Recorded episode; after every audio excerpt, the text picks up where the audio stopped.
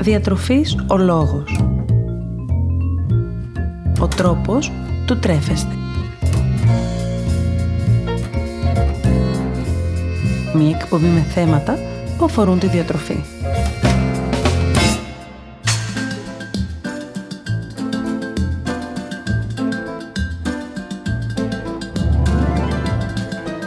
Καλησπέρα σας. Είμαι η Μαριάννα Μανώλη, διατολόγος και τροφολόγος και σήμερα, μιας και τις προηγούμενες ημέρες συζητήσαμε για τη συναισθηματική κατανάλωση τροφίμων αλλά και την ενσυνείδητη διατροφή, θέλησα να συζητήσουμε μαζί για ένα θέμα το οποίο είναι έτσι λίγο και πιο ιδιαίτερο από τα προηγούμενα και έχει να κάνει με το κομμάτι των διατροφικών διαταραχών.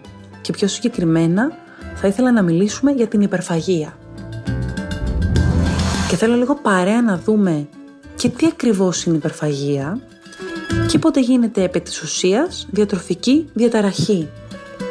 Αλλά και πώς εμείς οι ίδιοι τελικά πρέπει να αντιμετωπίζουμε τα άτομα που εμφανίζουν μια αλλαγή στη σωματική τους εικόνα. Γιατί πολλές φορές μια διατροφική διαταραχή μπορεί να αντιμετωπιστεί πάρα πολύ καλά, αλλά η δική μας συμπεριφορά να μην επιτρέπει στα άτομα να αναζητήσουν τελικά βοήθεια. Θέλω λοιπόν να συζητήσουμε παρέα για το φαινόμενο της υπερφαγίας.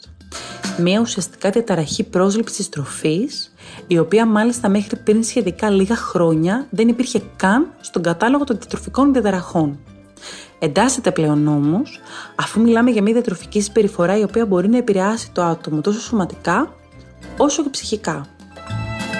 Αυτή τη στιγμή φαίνεται να επηρεάζει περίπου το 2% των ανθρώπων παγκοσμίως και μπορεί να προκαλέσει θέματα υγείας τα οποία σχετίζονται με το φαγητό. Ας ξεκινήσουμε λίγο με το να αναφέρουμε ποια είναι ουσιαστικά τα συμπτώματα της υπερφαγίας. Το άτομο το οποίο κάνει υπερφαγικά επεισόδια καταναλώνει μεγάλη ποσότητα τροφής σε πολύ μικρό χρονικό διάστημα, ακόμα και αν το ίδιο το άτομο δεν πεινάει πραγματικά. Υπάρχουν άλλοι παράγοντες συνήθως που διαγείρουν αυτή την επιθυμία, είτε συναισθηματικοί, είτε παράγοντες στρες, είτε άλλοι παράγοντες. Πολύ συχνό είναι το φαινόμενο τα άτομα αυτά μετά να αισθάνονται τύψεις ακόμη και ενοχές. Η διαφορά τώρα σε ένα υπερφαγικό επεισόδιο από ένα βουλημικό επεισόδιο είναι πως το άτομο μετά το υπερφαγικό επεισόδιο δεν θα έχει μία αντιρροπιστική συμπεριφορά. Δεν θα προσπαθήσει δηλαδή να αποβάλει τις θερμίδες αυτές που έχει καταναλώσει, είτε μέσω της πρόκλησης εμετού, είτε μέσω της άσκησης, είτε με οποιοδήποτε άλλο τρόπο. Φυσικά να πούμε πως δεν σημαίνει ότι οποιοδήποτε φάει κάποια στιγμή λίγο περισσότερο ή κάνει ένα υπερφαγικό επεισόδιο κάποια στιγμή στη ζωή του πάσχει από υπερφαγία. Πιο συγκεκριμένα θα πρέπει να αναφέρουμε πως για να πούμε ότι ένα άτομο πάσχει από διαταραχή υπερφαγίας, θα πρέπει να πληρεί μια σειρά από κριτήρια. Και συνήθως δεν εμφανίζει μόνο ένα σύμπτωμα, αλλά ήθιστε να εμφανίζει ένα συνδυασμό από κάποια συμπτώματα. Τα συμπτώματα αυτά μπορεί να είναι αυξημένη κατανάλωση φαγητού σε σχέση με το φαγητό που μπορεί να καταναλώνει ο περισσότερος κόσμος, ενώ ταυτόχρονα δεν υπάρχει καθόλου έλεγχος στη στιγμή που κάνουμε ένα υπερφαγικό επεισόδιο. Μπορεί να είναι το να κάνουμε ένα υπερφαγικό επεισόδιο τουλάχιστον μία φορά την εβδομάδα για ένα διάστημα τριών μηνών και παραπάνω, καθώς και το να νιώθουμε ότι δεν έχουμε τον έλεγχο κατά τη διάρκεια της κατανάλωσης του φαγητού.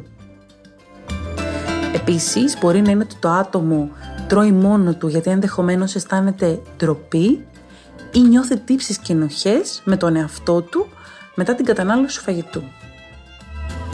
Να τονίσω σε αυτό το σημείο πως σε καμία περίπτωση μην προσπαθήσετε να διαγνώσετε στον εαυτό σας διαταραχή υπερφαγίας αν βλέπετε κάποια κοινά σημεία. Το ότι ακούμε, διαβάζουμε ή μαθαίνουμε κάτι που μπορεί να μας φαίνεται κάπως οικείο δεν σημαίνει ότι συμβαίνει σε εμάς. Πάμε τώρα να συνεχίσουμε και να δούμε τους παράγοντες εκείνους που μπορεί να προκαλέσουν υπερφαγία σε ένα άτομο.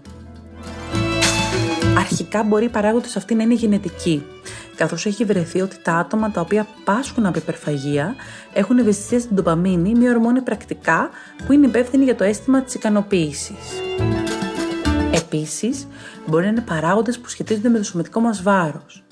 Φαίνεται πως τα περισσότερα άτομα με υπερφαγία μπορεί να έχουν αυξημένο σωματικό βάρος, χωρίς αυτό όμως να σημαίνει πως επηρεάζονται μόνο τα άτομα με αυξημένο σωματικό βάρος, ή χωρίς αυτό να σημαίνει ότι επηρεάζονται όλα τα άτομα με αυξημένο σωματικό βάρος. Επιπλέον, φαίνεται ότι οι γυναίκες επηρεάζονται περισσότερο από τους άντρες, όπως επίσης πιο επιρρεπείς είναι ενδεχομένως οι άνθρωποι που έχουν μια αρνητική εικόνα σώματος.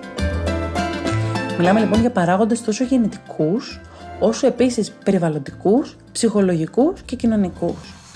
Και όπως αναφέραμε και προηγουμένως, και νιώθω την ανάγκη να το τονίσω ακόμα μια φορά, το ότι μπορεί κάποιος να έχει κάνει ένα επεισόδιο υπερφαγίας στη ζωή του, ή ενδεχομένως στις γιορτές και στις διακοπές να τρώει πολύ περισσότερο από ό,τι συνήθως, ή όταν βρίσκεται σε μια κακή συναισθηματική κατάσταση να κάνει αυξημένη κατανάλωση φαγητού, δεν σημαίνει ότι πάσχει από διαταραχή υπερφαγίας. Σε όλους μας μπορεί να συμβεί χωρίς να είναι απαραίτητα παθολογικό.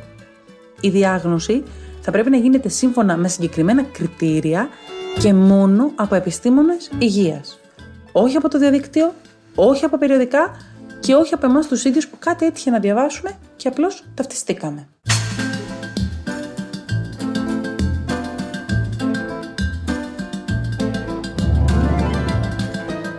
Πάμε λίγο τώρα να δούμε, αφού αναλύσαμε το τι ακριβώς είναι η υπερφαγία, ποια είναι τα συμπτώματά της και ποιοι είναι ενδεχομένως οι παράγοντες που μπορούν να την πυροδοτήσουν, να δούμε παρέα πώς μπορεί η υπερφαγία να επηρεάσει τελικά την υγεία μας.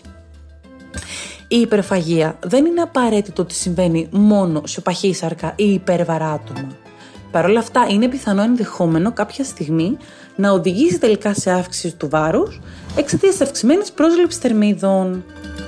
Κατ' επέκταση, όπως αντιλαμβάνεστε, η παχυσαρκία από μόνη της είναι ενδεχομένως πιθανό να οδηγήσει σε μια σειρά από διάφορα άλλα προβλήματα υγείας για τον άνθρωπο, όπως για παράδειγμα σε καρότη διαβήτης τύπου 2, καρδιαγγειακά νοσήματα και άλλα. Επίσης, είναι πιθανό να προκαλέσει προβλήματα σχετικά με τον ύπνο ή με το έντερο, αλλά και ορισμένες φορές προβλήματα ορμονικής φύσεως σε γυναίκες σχετικά με τον κύκλο τους. Ακόμη ένα πολύ σημαντικό κομμάτι στο οποίο μπορεί να έχει επίδραση η υπερφαγία είναι αυτό της ψυχικής υγείας. Με την έννοια ότι μπορεί το άτομο να επηρεαστεί ακόμη και στις κοινωνικές επαφές του. Ποιο είναι τώρα το θεραπευτικό πλάνο το οποίο ακολουθείται στην περίπτωση υπερφαγικών επεισοδίων; Αρχικά να πούμε ότι το θεραπευτικό πλάνο διαφέρει ανάλογα με τη σοβαρότητα της κατάστασης. Αν δηλαδή κάποιος κάνει απλώς κάποια υπερφαγικά επεισόδια ή αν μιλάμε για μια διαγνωσμένη διατροφική διαταραχή. Σε κάθε περίπτωση, Τη θεραπεία την κατευθύνει το ίδιο το άτομο με τη δική του προσπάθεια και θέληση. Εμείς εκεί που στοχεύουμε περισσότερο είναι στο να μπορέσουμε να αλλάξουμε κάποιες συμπεριφορές γύρω από το φαγητό καθώς και στο να βελτιώσουμε την ιδέα του ατόμου για την εικόνα του σώματός του.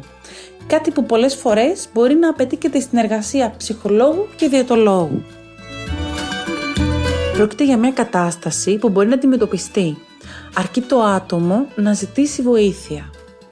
Και δυστυχώς στην εποχή μας υπάρχει ακόμα ένα πολύ μεγάλο στίγμα γύρω από το κομμάτι της διατροφής και της εικόνας σώματος. Και πραγματικά είναι πολύ κρίμα να κρίνουμε τον άνθρωπο από την εικόνα σώματός του, από τα κιλά που έχει ή δεν έχει, από τελείως άσχετους εξωτερικούς παράγοντες. Δεν μπορούμε να είμαστε μέσα στην ψυχή του καθενός για να γνωρίζουμε τι ακριβώς συμβαίνει μία απώλεια, ένας χωρισμός ή οτιδήποτε άλλο μπορεί να οδηγήσουν κάποιον στην απώλεια ή και στην πρόσληψη βάρους. Το να στεκόμαστε απέναντί του και να του τονίζουμε το γεγονός πραγματικά μόνο βοηθητικό δεν είναι και μόνο για το καλό του δεν είναι. Δεν λες σε κάποιον ότι έχει παχύνει για το καλό του, ούτε ότι έχει αδυνατήσει πάλι για το καλό του. Ανταυτού θα ήταν καλύτερο αν δούμε πως κάποιος αντιμετωπίζει κάποιο πρόβλημα σύμφωνα με εμάς πάντα να προσπαθήσουμε να δούμε τι έχει συμβεί στη ζωή του. Γιατί εμείς μπορεί για παράδειγμα να βλέπουμε ότι ο άλλος έχει βάλει 10 κιλά και αυτό να μας φαίνεται άσχημο. Αλλά αυτός ο άνθρωπος μπορεί απλώς να ήθελε να αυξήσει το βάρος του. Η γνώμη μας περιτεύει. Γιατί η στάση μας πολλές φορές μπορεί να οθήσει το ίδιο το άτομο στο να μην αγαπάει τελικά το σώμα του ή πολλές φορές η στάση μας αυτή να αποτρέπει το άτομο από το να αγαπήσει τελικά το σώμα του. Οπότε καλό θα ήταν να σταματήσουμε να κρίνουμε κάποιον για το βάρος του και να αρχίσουμε για αλλαγή να ακούμε αυτό που πραγματικά μας λέει. Και να σας πω και κάτι, έχω κουραστεί και όχι μόνο εγώ φαντάζομαι πολλοί συνάδελφοι και δεν το λέω με την έννοια της εξάντλησης να προσπαθούμε να πείσουμε ανθρώπους ότι δεν έχουν κάνει κάτι λάθος απλώς και μόνο γιατί ένας άνθρωπος είχε άποψη για το σώμα τους. Αν λοιπόν αναγνωρίζετε στον εαυτό σας ή σε κάποιο άτομο που γνωρίζετε ότι μπορεί να υπάρχουν υπερφαγικά επεισόδια ή οτιδήποτε άλλο. Αναφέρω τα υπερφαγικά επεισόδια απλώς και μόνο γιατί αναλύουμε αυτό το θέμα σήμερα. Αν λοιπόν πάσχετε ή σας απασχολεί κάτι, από μια πάθηση μέχρι κάτι πολύ πολύ απλό, όπως για παράδειγμα ανάγκη για απώλεια βάρους ή διατήρηση του βάρους ή οτιδήποτε σας παρακαλώ πάρα πολύ, απευθυνθείτε σε έναν καταρτισμένο επιστήμονα υγείας. Δυστυχώς, ζούμε σε μια εποχή που ο καθένας μπορεί να δηλώσει ότι είναι αυτό που επιθυμεί και δυστυχώς πολλές φορές η ανάγκη μας να βρούμε μια λύση σε αυτό που μας απασχολεί, ό,τι και αν είναι αυτό, μπορεί να μας κάνει να στραφούμε σε άτομα που δεν έχουν την απαραίτητη γνώση ή την απαραίτητη εμπειρία ώστε τελικά να μας βοηθήσουν. Γι' αυτό το λόγο σας παρακαλώ πάρα πολύ όταν αποφασίσετε να ζητήσετε τη βοήθεια ενός επιστήμονα υγείας, ζητήστε να δείτε την άδεια σκήσεως επαγγέλματός του, ζητήστε να δείτε το πτυχίο του, ζητήστε να δείτε ότι αυτός ο άνθρωπος είναι επιστοποιημένος από το κράτος για αυτό για το οποίο απευθυνθήκατε σε αυτόν. Μην μένετε απλώς σε έναν τίτλο τον οποίο μπορεί να σας αναφέρει. Και φυσικά εννοείται πως ακόμη και να έχει πτυχίο και να έχει άδεια σκήσεω επαγγέλματος, δεν είναι φυσιολογικό να ταιριάζουμε όλοι με όλους. Ο κάθε επιστήμονας υγείας έχει τη δική του προσέγγιση. Όλοι έχουμε στα δεδομένα την επιστημονική γνώση, ο καθένας όμως βάζει στην προσέγγιση του τα προσωπικά του βιώματα, τις προσωπικές του απόψεις και άλλα. Οπότε, ακόμη και αν δείτε πως με έναν επιστήμονα υγείας δεν μπορείτε να συμπλέψετε μαζί, ή κάτι το οποίο μπορεί να σας προτείνει δεν σας βρίσκει απόλυτα σύμφωνου, ή σας φαίνεται περίεργο, σε καμία περίπτωση μην απογοητευτείτε και φυσικά μην θεωρήσετε ότι έχετε κάνει εσείς κάτι λάθος. Αντιθέτως, αναζητήστε τον επιστήμονα εκείνο που εκτός από την επιστημονική γνώση ταιριάζει σε εσάς και η προσέγγιση του. Το βασικότερο όλων είναι να μπορούμε να αναγνωρίσουμε ότι έχουμε ανάγκη στήριξης ή βοήθειας για το πιο μικρό έως το πιο μεγάλο, καθώς επίσης και να την διεκδικήσουμε. Μην ξεχνάτε πως πάνω και πριν από όλα θα πρέπει να είναι η σωματική αλλά και η ψυχική μας υγεία. Να νιώθουμε εμείς οι ίδιοι καλά. Και για να κλείσω λίγο το κομμάτι αυτό και να επανέλθουμε λίγο στην υπερφαγία, η υπερφαγία είναι μια διατροφική διαταραχή η οποία μπορεί να αντιμετωπιστεί. Αρκεί μόνο να ζητήσουμε βοήθεια από έναν επιστήμονα υγείας.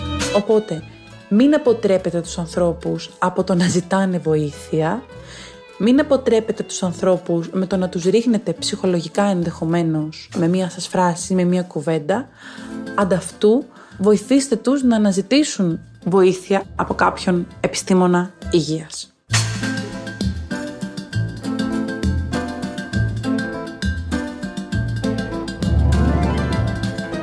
Η συμβουλή μου σήμερα για εσάς είναι κάποια από τους τρόπους μέσω των οποίων μπορούμε να δουλέψουμε το φαινόμενο της υπερφαγίας σε τέτοιο βαθμό μάλιστα ώστε να μπορέσουμε σιγά σιγά ακόμη και να το ξεπεράσουμε. Πριν ξεκινήσουμε όμως να αναλύουμε αυτούς τους τρόπους, θα ήθελα να τονίσω ότι εμείς θα αναφέρουμε μερικούς μονάχα από αυτούς, ενώ το ορθότερο και ιδανικότερο είναι το να απευθυνθείτε σε έναν επιστήμονα υγείας αν πιστεύετε πως αντιμετωπίζετε το αίσθημα της υπερφαγίας, ώστε να μπορέσει να σας κατευθύνει σωστά και εξειδικευμένα. Για αρχή λοιπόν, αυτό που θα πρέπει να κάνουμε είναι απλώς να σταματήσουμε τις δίαιτες. Πολλές φορές, στην ανάγκη μας να μειώσουμε το περιττό κατ' εμάς βάρος, δοκιμάζουμε ακόμη και πολύ ακραίες δίαιτες, οι οποίες μάλιστα τείνουν να είναι και αρκετά περιοριστικές. Αυτό τις περισσότερες φορές έχει σαν αποτέλεσμα εκρήξης υπερφαγίας, σαν έναν αντανακλαστικό μηχανισμό θα λέγαμε στην αυξημένη στέρηση. Η καλύτερη λοιπόν μέθοδος για να μπορέσουμε να διατηρήσουμε το σωματικό μας βάρος ή να μπορέσουμε να το μειώσουμε είναι οι μικρές πρακτικές αλλαγές στην καθημερινότητά μας που όμως δεν μας προκαλούν το αίσθημα της στέρησης. Εντάξτε στη διατροφή σας μικρά και συχνά γεύματα. Με αυτόν τον τρόπο φροντίζουμε ώστε να διατηρούμε όσο πιο πολύ μπορούμε σταθερά τα επίπεδα σακχάρου στο αίμα μας, ελέγχοντας έτσι την πείνα μας και αποφεύγοντας την αυξημένη κατανάλωση φαγητού στο επόμενο γεύμα. Καταναλώστε φρούτα, λαχανικά και δημητριακά ολικής άλεσης. Αυξήστε ουσιαστικά την πρόσληψη των φυτικών ινών. Το να προσλαμβάνουμε επαρκή ποσότητα φυτικών ινών σε κάθε μας γεύμα ενισχύει τον έλεγχο της όρεξης και μας βοηθάει ώστε να μην καταναλώνουμε μεγάλες ποσότητες φαγητού. Προσθέστε φρούτα στα ενδιάμεσα σνάκ σας, βάλτε στο πιάτο σας σαλάτα, επιλέξτε δημητριακά ολικής άλεσης έναντι λευκών σιτηρών, ώστε να ενισχύσετε ακόμη περισσότερο την πρόσληψη φυτικών ινών. Μην αμελείτε την ενυδάτωσή σας. Ξέρω ότι λόγω καθημερινότητας είναι πολύ δύσκολο να καταφέρετε να πιάσετε τον ημερήσιο στόχο σας ως προς την κατανάλωση νερού. Είναι όμως πολύ πολύ σημαντικό. Πέρα από τις θετικές επιδράσεις της σωστής ενυδάτωσης του οργανισμού μας, το νερό φαίνεται να μπορεί να βοηθάει στη μείωση της πείνας και κατ' επέκταση στη μείωση των προσλαμβανόμενων θερμίδων. Άλλωστε, θα υπενθυμίσω κάτι που έχουμε αναφέρει σε προηγούμενη εκπομπή. Πολλές φορές η αφυδάτωση του οργανισμού μας εκφράζεται στο σώμα μας με το αίσθημα της πείνας και καταλήγουμε έτσι να καταναλώνουμε φαγητό που στην πραγματικότητα δεν χρειαζόμαστε. Έχοντας λοιπόν έναν διαρκώς ενυδατωμένο οργανισμό, μειώνουμε και αυτή την πιθανότητα. Βγάλτε τους πειρασμούς από τα ντουλάπια της κουζίνας. Όταν κάποιος κάνει επεισόδιο υπερφαγίας, συνηθίζει να καταναλώνει γλυκά, γρήγορο φαγητό, αλμυρά σνακ και άλλα. Αν δεν υπάρχουν στο σπίτι, πολύ πιο δύσκολα θα τα αναζητήσουμε. Ανταυτού, αν στο σπίτι τη στιγμή που έχουμε μια έκρηξη υπερφαγίας υπάρχουν άλλες, πιο θρεπτικές ενδεχομένως επιλογές, όπως γιαούρτι, φρούτα, λαχανικά, κριτσίνια, παξιμάδια και οτιδήποτε άλλο, θα μπορέσουμε να ελέγξουμε λίγο καλύτερα αυτό το επεισόδιο. Για ακόμη μια φορά θα μιλήσω για τη χρησιμότητα του να κρατάμε ένα ημερολόγιο τροφίμων όταν προσπαθούμε να ελέγξουμε το βάρος μας. Ξέρω πως είναι απίστευτα κουραστικό ή και βαρετό κάποιες φορές, αλλά είναι ταυτόχρονα και απίστευτα σημαντικό, αφού μπορεί να μας δείξει επί της ουσίας πότε και γιατί μπορεί να κάνουμε ένα υπερφαγικό επεισόδιο. Γνωρίζοντας την αιτία, μπορούμε να βρούμε πολύ πιο εύκολα τη λύση. Δεν είναι κάτι που χρειάζεται να το κάνετε κάθε μέρα, όλη μέρα. Απλώς όσο πιο συχνά μπορείτε, καταγράψτε. Ιδίως στι ημέρες που η κούραση είναι αυξημένη. Γιατί ίσως για να είμαστε ειλικρινείς, εκείνες τις ημέρες είναι πολύ πιο δύσκολο να ελέγξουμε και την όρεξή μας και τις επιθυμίες μας. Σχεδιάστε τα γεύματά σας. Αν έχουμε ένα οργανωμένο πλάνο διατροφής μέσα στην ημέρα και στην εβδομάδα είναι πολύ πιο δύσκολο να κάνουμε κάποιο επεισόδιο υπερφαγίας, αφού έχουμε καλύτερο έλεγχο του τι καταναλώνουμε κάθε φορά. Μην ξεχνάτε να προσπαθείτε να ακούτε όσο μπορείτε το σώμα σας. Πότε έχει πραγματική ανάγκη να φάει, πότε προσπαθεί να ξεσπάσει τα συναισθήματά του στο φαγητό; Είναι πραγματική η πείνα που νιώθουμε ή συναισθηματική όπως αναφέραμε και άλλες φορές; Το να καταφέρουμε σιγά σιγά να αποκωδικοποιούμε τα μηνύματα που λαμβάνουμε από το σώμα μας είναι ένα πολύ μεγάλο βήμα στο να μπορέσουμε να ελέγξουμε τυχόν συμπτώματα υπερφαγίας. Το πιο βασικό που πρέπει να θυμάστε είναι να μην ξεκινάτε ένα πλάνο διατροφής με πολλές ταυτόχρονες απαγορεύσεις. Άλλωστε όπως συνηθίζω να λέω και στους διατόμενούς μου, το πιο δύσκολο είναι να καταφέρουμε να επιβληθούμε στον εγκέφαλό μας, ενώ παράλληλα δεν θα πρέπει να τον κάνουμε να αισθανθεί στέρηση. Ο στόχος του καθενός μας είναι πολύ πολύ σημαντικός και η επίτευξή του είναι κάτι θετικό για τον καθένα όταν έλθει. Αυτό όμως που είναι πολύ πολύ σημαντικό επίσης είναι να θυμόμαστε πάντοτε πως ό,τι γίνεται, ό,τι κάνουμε θα πρέπει πάντοτε να γίνεται με σκοπό την καλή μας υγεία και φυσικά τη διαφύλαξή της. Δεν θέλω να ξεχνάτε ποτέ πως όσα αναλύουμε μαζί είναι ενημερωτικού χαρακτήρα και φυσικά αν πάσχετε από κάποιο νόσημα θα πρέπει πάντοτε να ακολουθείτε τις διατροφικές συστάσεις που αφορούν την πάθησή σας. Τέλος, ό,τι και αν κάνετε, νοσείτε ή όχι, μην ξεχνάτε να ζητάτε πάντοτε τη γνώμη ενός επιστήμονα υγείας που γνωρίζει το ιατρικό σας ιστορικό και μπορεί να σας κατευθύνει ανάλογα με γνώμονα πάντοτε τις δικές σας ανάγκες σε συνδυασμό με την ιατρική γνώση. Για σήμερα, σας έχω μερικές ιδέες για γεύματα που θα μπορούσαμε να καταναλώσουμε σε ένα επεισόδιο υπερφαγίας, ώστε να μπορέσουμε να ελέγξουμε όσο περισσότερο μπορούμε αυτό το αίσθημα που μπορεί να δημιουργηθεί. Πάμε λοιπόν να δούμε. Μια πολύ καλή επιλογή είναι το να καταναλώσουμε ένα γιαούρτι χαμηλό σε λιπαρά, στο οποίο μπορούμε να προσθέσουμε διάφορα φρούτα, ξηρούς καρπούς και μέλι ή διάφορα λαχανικά και κριτσίνια, εάν θέλουμε κάποια πιο αλμυρία εκδοχή. Μπορούμε επίσης να καταναλώσουμε μια φέτα ψωμί με κάποιο κίτρινο τυρί ή τυρί κρέμα μαζί με κάποιο αυγό και λαχανικά.